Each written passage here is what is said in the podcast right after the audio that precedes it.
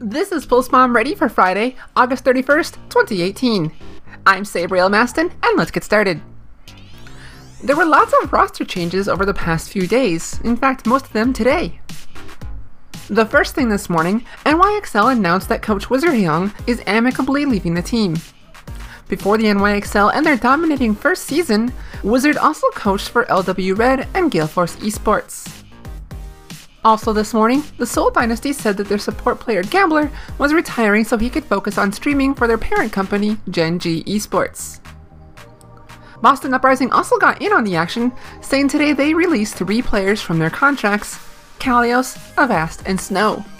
Avast posted to Twitter thanking Uprising president of gaming Huck for the opportunity to play, thanking his teammates for the season, and thanking fans for their support.